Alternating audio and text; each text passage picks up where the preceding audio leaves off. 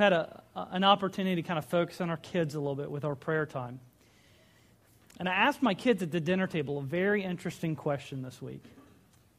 You always got to be careful when you ask kids a question because they will answer you and uh, you will get a pretty interesting response. But it's, it was a simple question. I, I asked my kids, Is this world a loving place? Is this world a loving place? Now, if somebody just randomly asked you that question, what would be kind of your default position? Well, sure. We've got Myrtle Beach, we've got the Smoky Mountains, Grand Canyon, beautiful weather this week. Of course, this world is a loving place.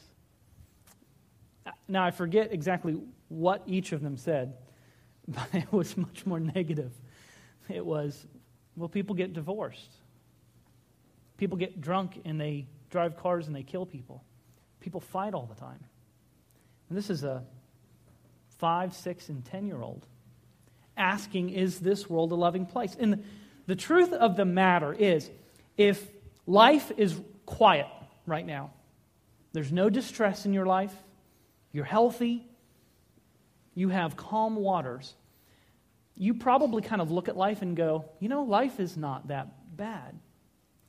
But if there's marital conflict, family conflict, financial issues, oh goodness, life seems terrible. If you have the audacity, even, to cross swords with the political correctness of this day, you will find how unloving a place this world can be. For a real life example, consider what has just happened with Chick fil A in recent months. The CEO is being interviewed personally and is asked as an aside. This is not a political interview. They're just asking him questions about his company. And the focus of the interview turns to the nonprofit division of Chick fil A that is well known for supporting traditional family values. And the reporter, kind of as part of the reporter's due diligence, asks Dan Cathy about his support of the family. And he says, We sure are supportive of the family. We believe in the Bible's definition of what a family is. Period. He didn't say anything political. He didn't say anything in that sentence that was hateful or vile. As a matter of fact, probably here in the church, the things that he said, we went, you know what? Good job. He, he didn't turn it into a controversial statement. He simply stated the fact that as the CEO of the company, he was proud of how his nonprofit division was supporting things that he thought was important. Unfortunately for Dan Cathy, he didn't realize that that was a hate filled, violence inspiring statement. And that now Chick fil A, the organization that he runs, is a misogynistic, crime inspiring, uh, horrible place that needs to be eradicated from the face of the planet. Within hours of that media interview, of that interview happening, a, a media controversy started where you had the country divided not over Republican or Democrat, but Chick fil A or no Chick fil A. And the side that preaches tolerance certainly was not tolerant of Mr. Cathy's opinion. I don't remember where I saw the video, but uh, we're, we're grateful for the economic boost, whatever that may be, when the Democratic National Convention came to town helps tourism, brings people in. That's a great thing. And a television host who is typically known for his liberal bias did uh, on the street interviews with people at the DNC. And they were talking about, well, we're the tolerant party, we accept everybody, unless you're a white evangelical or you have guns or you're a redneck. But I would never, I would never call anyone, I would never call a redneck names. Excuse, excuse me? And the, the point was when you start to live differently than what the world's value system or whatever the flavor of the day is, you're in for a rough ride. And so when we stop to think about whether the world is a loving place, we have to ask ourselves some serious questions.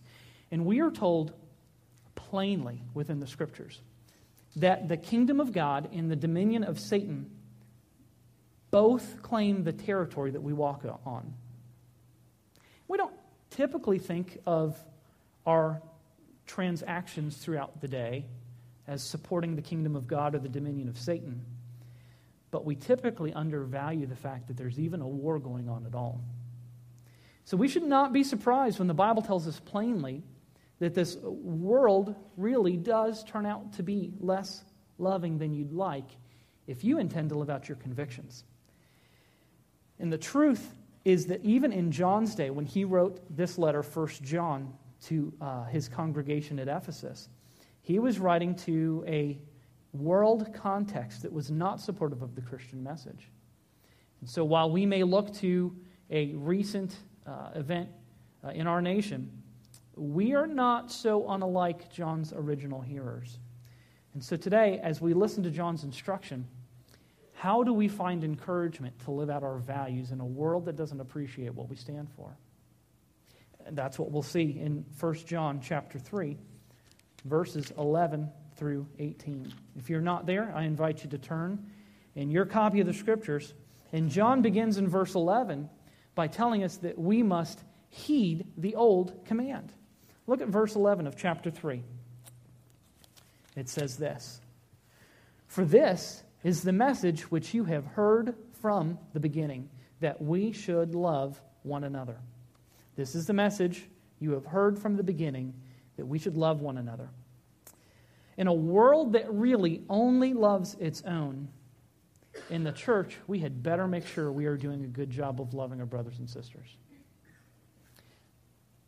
Had an interesting conversation this week about how tempting it is, even for Christians, to come to church to kind of get their own needs filled. Church is kind of like a filling station. It's like a gas station, you know? My tank is low, I need them to fill me back up. That's not necessarily what the church is for. The church is supposed to be a recruiting station for sending soldiers out into hostile territory. But we're so busy getting our own life fixed that you come to church to feel God's love, you don't necessarily come to church to show God's love. I'm not going to ask you to raise your hand, but if I ask the question, who here needs to feel God's love today? And you raised your hand? I bet you there'd be very few pockets of areas in our co- congregation where there wouldn't be hands that are raised. And the problem is when we're so focused on our own needs, we're not paying attention to the person who's sitting next to us. And John says here, in a hostile situation, Christians had better get the command to love right. Because if you need it, Guess what's also true? Everybody around you needs it. So, high schoolers, we just prayed for you among some other students. How, how are you encouraging fellow teenagers to live for God? Senior adults, what kind of legacy are you leaving when it comes to obeying this old command to love? And, and John, as we've said over the weeks, he continually comes back kind of cyclically, screwing the truth deeper and deeper into our minds about love. In chapter 2, verses 7 through 11, he talked about love. He said this Beloved, I'm not writing a new commandment to you, but an old commandment which you have heard from the beginning. The old commandment is the word which you have heard. But on the other hand, I am writing a new commandment to you, which is true in him and in you, because the darkness is passing away and the true light is shining. The one who says he is in the light but hates his brother is in the darkness until now. But the one who loves his brother abides in the light, and there is no cause for stumbling in him. But the one who hates his brother is in the darkness and walks in the darkness and does not know where he is going because the darkness has blinded his eyes. In chapter 2, we're told to walk in the light. And one of the characteristics of a light walker is love for a brother. So the contrast in chapter 2 is that love and the love, especially that Christians show for one another, is a contrast between light and dark. When you get to chapter 3, he changes the contrast. Is it true that showing love is a contrast between light and dark? Yes. But in chapter 3, he says not only is it a contrast between light and dark, it's a contrast between life and death. How's that for up in the ante? Light, abstract. Life and death, concrete. And he's saying in, the, in, the, in this passage that uh, while he's already expanding it, we can't take, if love is an issue of life and death, we cannot take it uh, for granted. This passage, verse 11, chapter 3, says that this message is from the beginning. Now, some people kind of quibble. What does from the beginning mean? This is the message you have heard from the beginning. From the beginning of my Christian walk, when I first became a Christian, or from the beginning, meaning Genesis 1. Well, the message of love, where does it start? It certainly takes on a new significance when you become a Christian. So it's certainly true that it's from the beginning of your Christian walk. But when he says it's an old command, as we'll see in the context, I think John is pointing us back to the garden and saying that the command to love is as old as creation. And we'll see in just a second exactly how he talks about that. Now, just because the command to love, as John has said, has been around for a long time, it's an old command. It doesn't mean that it's any easier. Moms and dads, if you have multiple kids, have you told them ever that they're supposed to love their siblings? Maybe just once? Not, not just once, multiple times? So, in your family, loving your sibling is an old command, a worn out command. You have to tell them repeatedly. Just because it's old doesn't mean it's easy. We have a temptation to be so attracted to the new and the shiny that we just dispatch with the old. I don't want an old command, I want a new command. Well, the problem is we never got the old command right. Just because it's old doesn't mean it's easy. And I think sometimes we're so enthralled and so enticed by the new, we kind of think like Adam and Eve, they had like Model T love, and we've got like Mustang GT love. You know, tech technology has so improved our love. Listen, love is not produced on an assembly line. It's not like we can up our production of love. Love is an issue of what? Not technology, but character. It's an issue of your heart.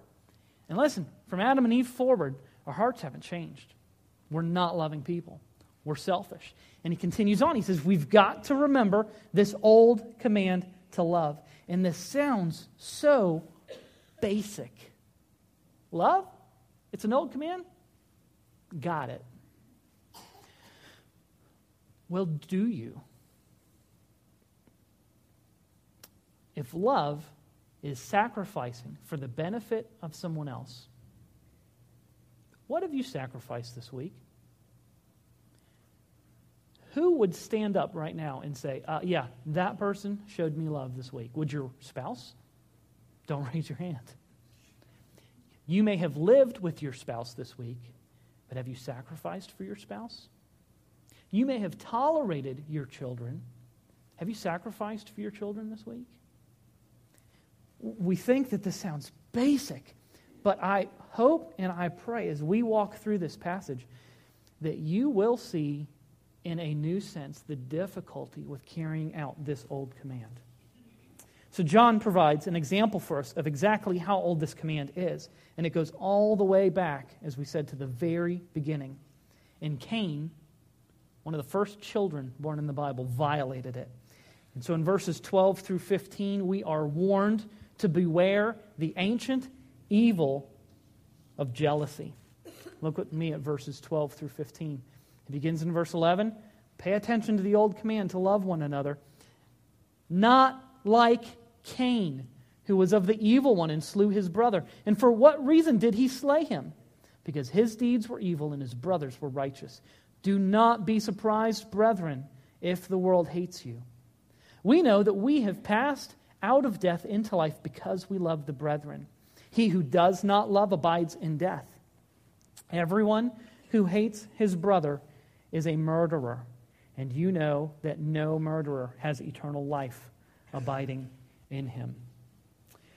So he says the old command is to love. He says, don't be like Cain. And look very closely here at what he says about Cain. John is here using an Old Testament passage to illustrate the very thing that he's talking about here. And this is a tremendously powerful uh, point that John is making here. Uh, the story of Cain and Abel goes back to Genesis chapter 4. If you want to read it, it's a very short passage, maybe uh, seven, maybe 11 verses. Um, they, they both bring a sacrifice to God. Okay? There's no explicit instruction Cain, Abel, you shall bring a sacrifice to me. There, there's no you will not find a Bible verse where Cain and Abel are told to do this, but they know that they're supposed to do it, okay? So outside of what is actually written in the scriptures, there was obviously some command that they had gotten or that had been passed down from their father to them. This is how we worship God. We worship God by bringing sacrifices. Everybody tracking with me on that? We don't have the verse that says, bring the sacrifice, but the fact that they're doing it shows that perhaps from their father it's been passed down. They know this is how you worship God. Now, for whatever reason, and again, it's not explicit, we got to figure out what's happening in the passage. They, they bring their sacrifices, and Abel, who is a, um, uh, he farms sheep, he farms animals, brings from his flocks a sacrifice, kills it, offers it to God. Cain uh, grows fruits and vegetables and brings from his uh, surplus and sacrifices to God, but only Abel's sacrifice pleases God. God says, I'm pleased with what you've done. I'm not pleased with their. Again, there was some kind of instruction as to the who, what, when, where, why, and how of sacrifice.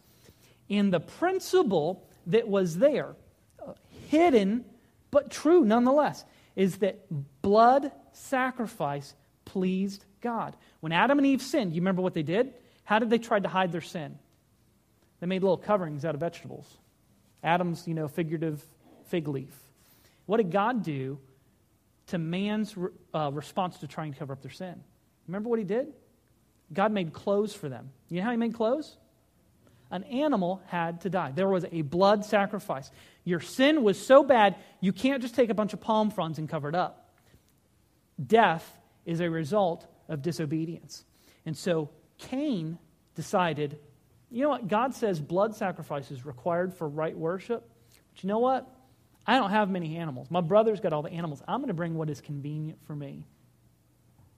And Cain gets very upset, gets very jealous that Abel's sacrifice was approved by God and that his wasn't. This provoked a bitter jealousy that then morphed into hatred and finally evolved into what? Murder. But this is no normal murder. Now, I don't know what a normal murder is, but pay attention to this.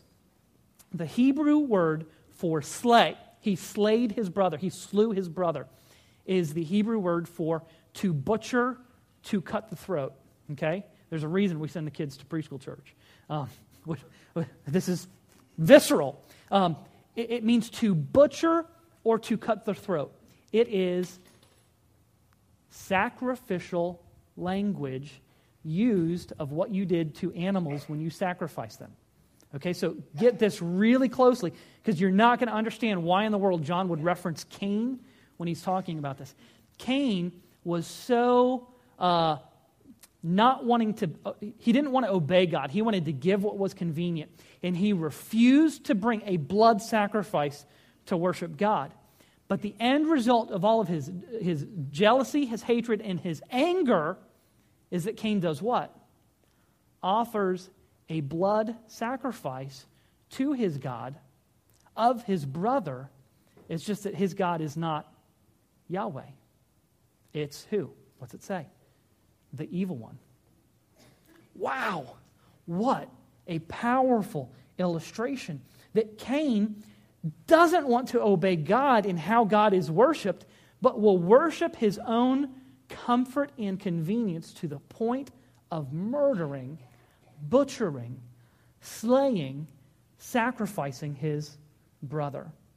And the thing that is perhaps the most sad about this is that God warns Cain. He tells him. Cain's face just, he, he pouted, I guess, when God didn't accept his sacrifice. He was upset. And God said, Cain, why has your face fallen? If you do what is right, will you not be accepted too? Cain, there's a way for you to enjoy my blessings too. Just obey. And he says, Behold, sin is crouching at your door, but you must master it. And instead of mastering his anger, Cain's anger mastered him, and he sacrificed his brother. In a similar way, God's word is replete with warnings about our anger. James 1:20 the anger of man does not produce the righteousness of God. Ephesians 4:26 Don't let the sun set on your anger. And the truth is this morning that, that anger is not, it's not a character flaw. Anger begins with jealousy. Anger is kind of like a, a, a pot of water. It starts simmering when you get jealous. Why did he get that promotion and not me? I've been working hard, simmering. Then it, it starts to boil into hatred. Now you've been, you've been simmering in that jealousy long enough, you're ready to crank that flame up just a little bit. And now you hate. You're obsessed with your jealousy, and your, your jealousy has turned the heat up and turned into hatred. And then that hatred boils over and overflows into murderous intent. That's not good. God warns us about this. And we have to ask ourselves why, why did Cain get angry? Why do we get angry? Well, well, the truth is that we get angry because something infringes upon our sovereignty. We want to make every decision about what happens. We want to be the master of our own destiny. One of the things I think that's, that's uh, just strange, you remember Satan's original temptation to Eve. Why, why should Eve eat from the tree? Because you will be what? Like God. Okay? Satan said that. Everybody agree? Eat this, you will be like God.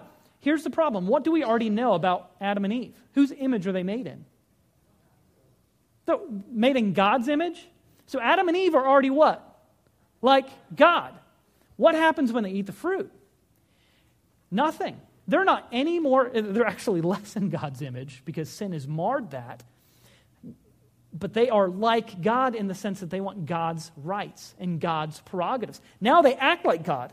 So when you take something from me that I feel like I should have, I get angry because I am my own little God. And that's what happened to Cain. Cain said, God, you're not pleased with what I offered you? You want a blood sacrifice? Fine. Here comes my brother. And he sent him to him. Self worship is satanic worship. Cain had sovereignly decided how he was going to worship God and was hateful when his disobedient efforts were not rewarded. Now, I seriously doubt that there is anyone here that considers themselves a murderer. But let me ask you the question if this equation works, you may not be a murderer. Do you harbor jealousy? Have you been jealous this week? Now, listen, I, am not going to say if you're a jealous person, you're, you're a murderer. Although the Bible will make that connection for us in just a few minutes. But if you self righteously go, well, can check that one off the list. I'm not a murderer. Things good with me. If you harbor jealousy, your sin is no different in kind, just in magnitude. You are a murderer at heart. You just may not have cranked all the heat up to actually get there yet. It starts with jealousy, it morphs into hatred, and it overflows into murder. And so uh, we have to remember uh, Verse 15 says it well Everyone who hates his brother is a murderer, and you know that no murderer has eternal life abiding in him. Uh, murder is always in the heart before it's ever in the hand. Murder is always in the heart before it's ever in the hand. And if you harbor murderous intent, but you're too weak or afraid to actually carry it out, you're no less guilty than if you've committed the crime. If there is a boss, a coworker, a Uncle Charlie, somebody that you hate, the Bible says you're, you're guilty of the entire crime, even though you haven't actually committed it. The Bible says for Christians, this is not right. We have to, there's a reason it says, don't let the sun set on your anger. When you let the sun, when you go to bed with anger in your heart and you have not cleared the slate for the day, when you wake up tomorrow, it's still there. And it, it, it grows and it continues to boil. So when it says no murderer has eternal life, Let's just be real clear. The Bible is not denying that a murderer can come to salvation. It's just saying you cannot be a murderer and have eternal life abiding in you at the same time. You're either abiding in murderous intent or you're in, abiding in eternal life. Certainly, forgiveness is available. But when we talk about present reality, you cannot be a murderer and an abider at the same time. So, friends, don't be like Cain this morning before he committed this atrocity, this perverted sacrifice of blood, God warned him. and said, Be careful about this jealousy that I see. I can see it on your face. Be careful with it. Master your sin. Don't let it master you. Listen carefully to what God has to say this morning. Now, we skipped over verse 13. We didn't comment about it. It's kind of a strange verse. He says, Don't be surprised, brethren, if the world hates you. If John is here talking about love, it, it seems kind of strange for verse 13 to kind of pop in there. What, what's this about the world and hatred? Here's the point that I think he's trying to make. In verse 11 and, 11 and 12, he's talking about Cain. Verse 13, he jumps to the world. And he's saying, guys, just so we're clear, Cain is the poster boy, he's the prototype for the world. He's the prototype.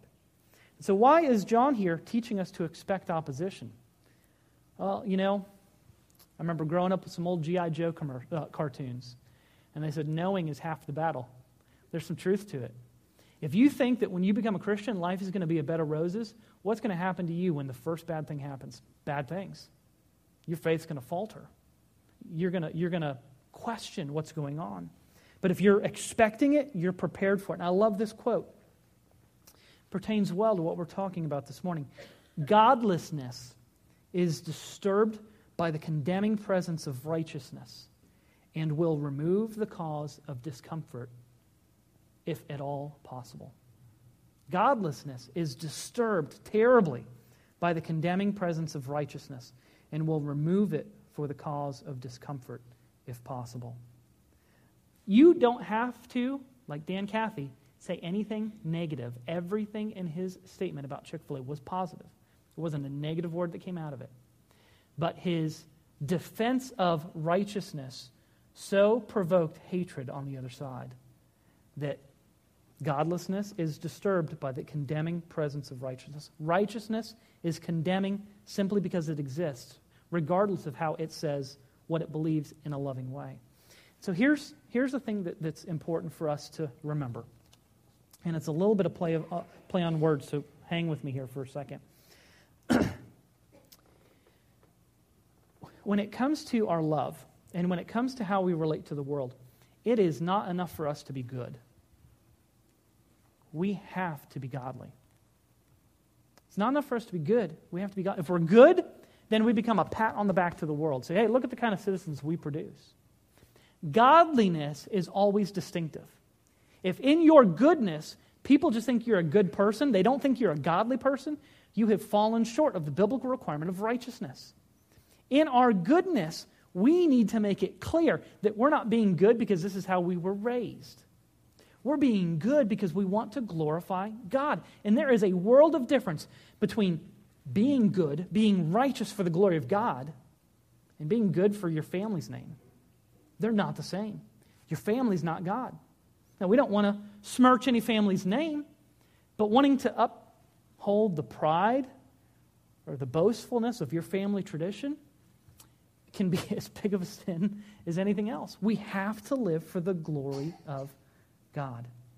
And it is interesting as we think about the world's relationship to us and, and hating our righteousness. The things, that, the things that's strange is when we love our brothers and sisters, we love them for the very reason that the world hates them. We love them because we're trying to be righteous. I, I want to encourage people to live more for Jesus, not less for Jesus.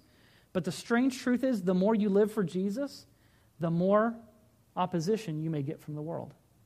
And so the thing that the world hates people for, righteousness, is one of the very reasons that we want to love and encourage more righteousness to happen. So, friends, the truth of the matter is, the world's not our friend on moral issues. And when you take a stand, even if you do it gently, and you should do it gently, don't be a jerk defending truth. The truth is already offensive enough.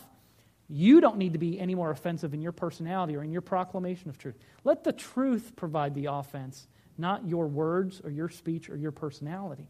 But even if you do it gentle and cushion it with cotton balls, the very fact that you're talking about truth is going to be offensive to people. And we had better love each other, or it can be overwhelming in this world. You'll notice that, that Abel's chief offense? What did Abel do wrong in this whole situation with Cain? He obeyed God. And because of his obedience, his brother killed him. Tough. In verse 14, John provides a dramatic and emphatic contrast. He says, This is how the world is, but we, we know that we have passed out of death into life. Why? Because we love the brethren.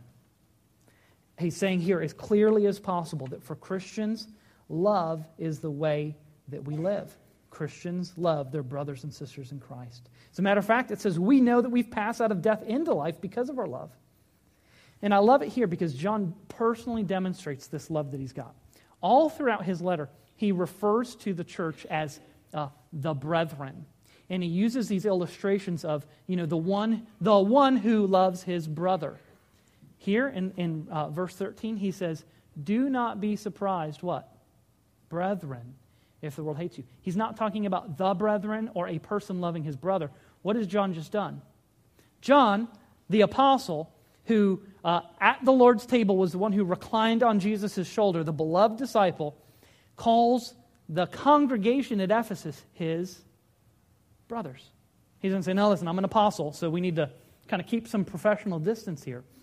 John demonstrates his love by saying, Guys, listen, life is difficult. The world will hate us because of our righteousness but I'm in it with you. Even though I'm an apostle, I'm not immune to this. We are brothers. He's demonstrating this very principle of love that he's talking about. It's beautiful to see. So, John knew that fellowship is an important tool. And if we live in a world that hates righteousness, oh, goodness, when we talk about the fellowship that we can have, the conversations that we talk about at church fellowships have got to be about something that's actually going to help us to live for God not our fantasy football team. In a world of hatred, darkness, and death, Christians should be known for light, for life, and for love. And so, if we are to love and avoid jealousy, and we have this terrible picture of Cain and how he violated the command of love, how in the world do we conjure up this love? Do we all need to sign up for a seminar next week on how to be more loving people? You know, how to, how to do it? No. Verse 16 provides the answer. It's by constantly looking to the extraordinary example of Christ. Verse 16, we know love by this that he laid down his life for us. Man, that's great. Don't you love that verse? It's the gospel packed in a nutshell. We know love by this that he laid down his life for us. Don't you just want to put a period right there? But there's not a period, is there? What does it say? It's not enough to claim the privilege of Jesus' sacrifice on your behalf. But what? And we ought to lay down our lives for the brethren. Just as John said, the person who is forgiven will be a forgiver.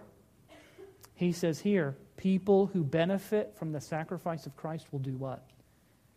Sacrifice for others. It's a beautiful picture of exactly what Jesus has done here. And if Cain is the poster child, the prototype for the world, Christ is the poster child, the prototype for the church. Cain is, in his essence, a life taker. Christ, in his nature, is a life giver. Cain demonstrated his hate by action against his brother. Jesus demonstrates love by his action for his brothers.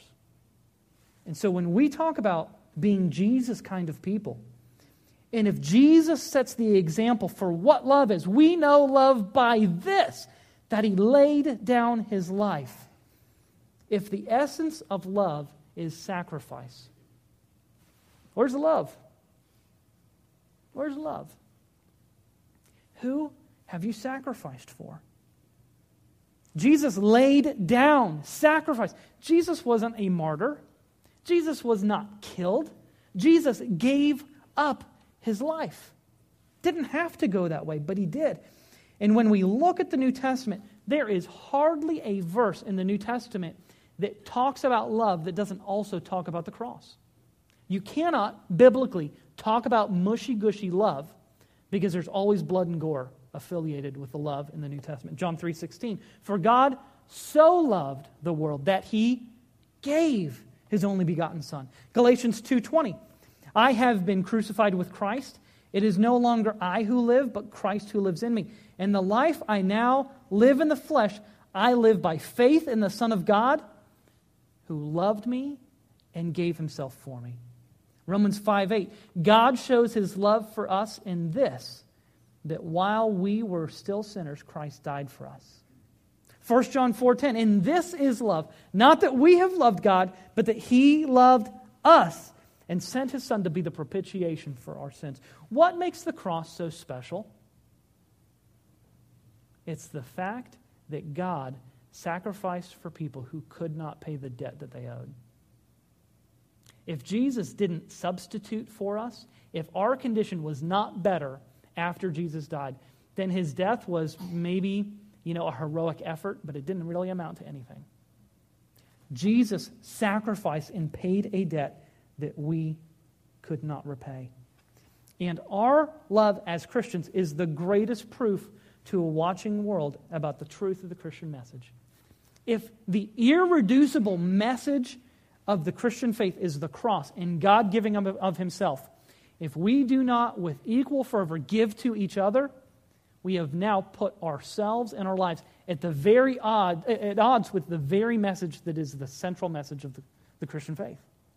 The central message of the Christian faith is that God is a giving God. And when we hoard our love, our stuff, our things, how can the love of God be in us? Don't put yourselves at odds with Calvary, the most supreme and defining event. And don't belittle by your lack of love the message that you say you support. So the truth is, in our final point here, when we love, when we when we really love, when we understand that love is sacrifice, we prepare ourselves for a more faithful future by preparing to wage a war that is both uh, internal and external. It is an exterior and interior offensive. Now, I will, I will warn you at this point, uh, we're not going to finish the outline. The last little section of your, um, your sermon, the last four blanks on your page, that's going to be our sermon next week. Just as I've been thinking through this, those last little blanks, those, those need to be their own thing. Um, and we'll talk about why next week, so come on back. but we'll, we'll, we'll talk here uh, about the external warfare. We'll talk about the internal war next week. The exterior war is about guarding our hearts from being hardened by worldliness. Look at verses 17 and 18. He, he just finishes in verse 16 talking about this extraordinary example that God gives us of laying down his life for us. And then he puts the ethic in there. And we ought to lay down our lives for the brethren. Because what Jesus has done, we should do likewise and be willing to sacrifice our very lives if necessary. Verse 17, but whoever has the world's goods and sees his brother in need and closes his heart against him how does the love of God abide in him? Little children, let us not love with word or with tongue, but in deed and in truth. This verse starts with a but. It is a contrast in verse 17 to the example that we have seen in verse 16. We're talking about an individual here who is being contrasted with the self giving, self sacrificing nature of Christ. And you'll also see that there is a shift from the plural or the general. John says, we, we, we, we ought to,